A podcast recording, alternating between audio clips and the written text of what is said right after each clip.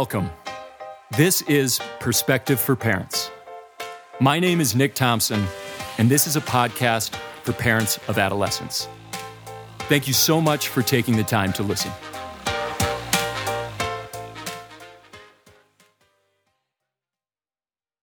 Own your feelings. It's a great argument to be made that our kids don't make us feel anything. They just show us where we need to grow. So think about the things that your child says or does that provoke you the most, that really set you off, that have you uh, shaking with rage. Because those, those are the areas where you need to grow. When I introduce this to parents, you know, let's, let's do an example here. So the, the kid lied about something, and the dad's just all types of upset, trembling, shaking with anger. And, you know, I'll ask, why is this lie, why is his lying setting you off like this? And oftentimes, you know, in this example, the dad will say, well, it, it's not good. Are you saying lying is okay? No, no, no. No, that, that's not what I'm saying. We can agree. Lying, not good. But why are you like a 10 out of 10 in terms of rage? What is it about lying that sets you off? Because that's that's your signal for growth.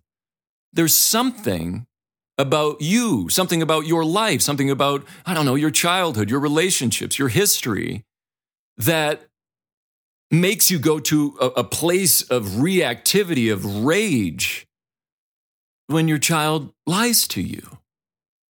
So if you investigate that, reflect, dissect, maybe you can figure out why this particular behavior is the one that really sets you off.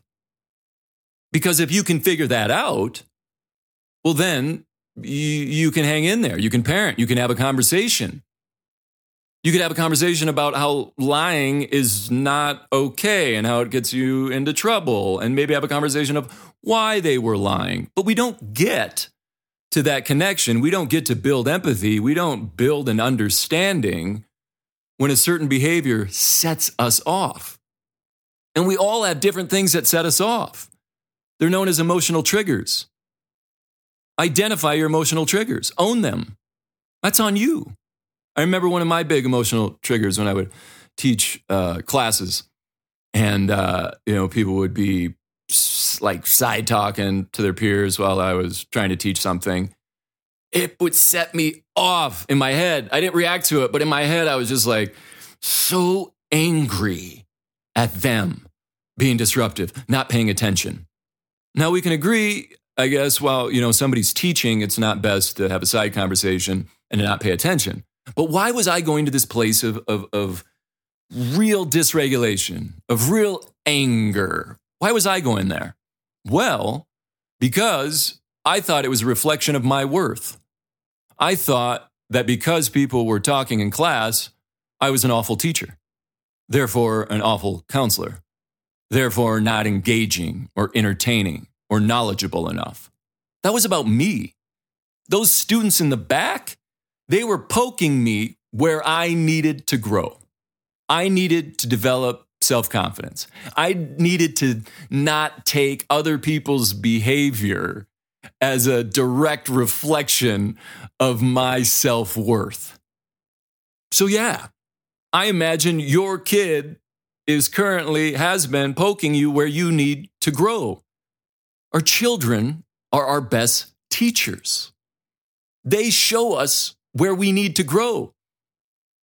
Because oftentimes they're direct, they're honest, they have all the inside information on you, and they really know how to provoke you, how to trigger you.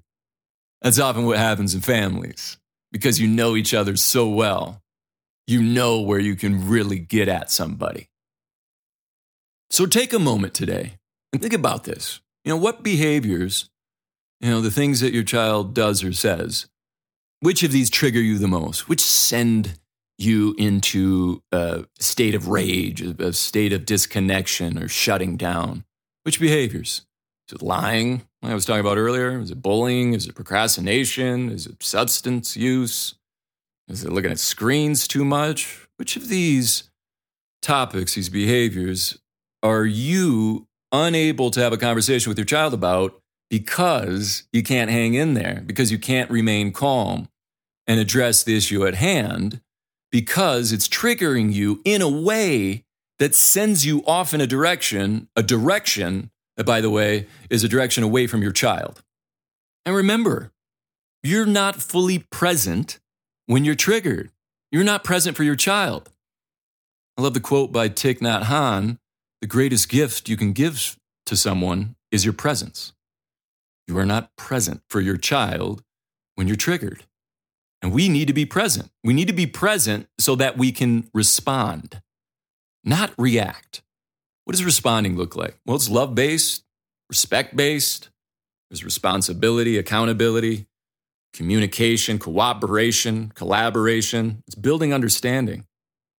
Reaction, that's what happens when you get triggered. Reaction is fear based. Go into that fight, flight, or freeze part of the brain, build up walls, get super defensive, oftentimes do and say things that are irresponsible, get into a victim mindset. You know, my child made me feel this. They're responsible for how upset I am. Many people avoid, people use scare tactics. So we want to respond to our kids, not react to them. And in thinking about responding when triggered, I'm going to share another quote Viktor Frankl, one of my favorite quotes. Between stimulus and response, there is a space. In that space is our power to choose our response. In our response lies our growth and our freedom. Yeah. So, in this example, in this quote, the stimulus is the thing that your child does or says that really upsets you, really freaks you out, really makes you mad. So, you need to do one of the most important things, which is the parental pause. You have to pause. You have to notice that you're triggered, breathe into it, own the emotion, right? Own your emotional triggers. And once you've paused, taken a breath, or maybe a few, owned your feelings, owned your emotions, owning that you're triggered, it's in that space where you have the power to choose how you respond to your child. And in your responses, parents, lies your growth as a parent and ultimately as a human being. And that's where your freedom is your freedom to choose how to best respond to the situation. When our kids trigger us, when they really set us off, that is an invitation. That feeling that you have, that discomfort, that is an invitation to look inward, to try to figure out what's going on, why this is occurring, why you're not able to be loving, caring, and responsive to your child. And everything changes when you look at that experience of being triggered, that discomfort in your body, discomfort in your mind. It all changes when you look at that as an invitation, an invitation to grow.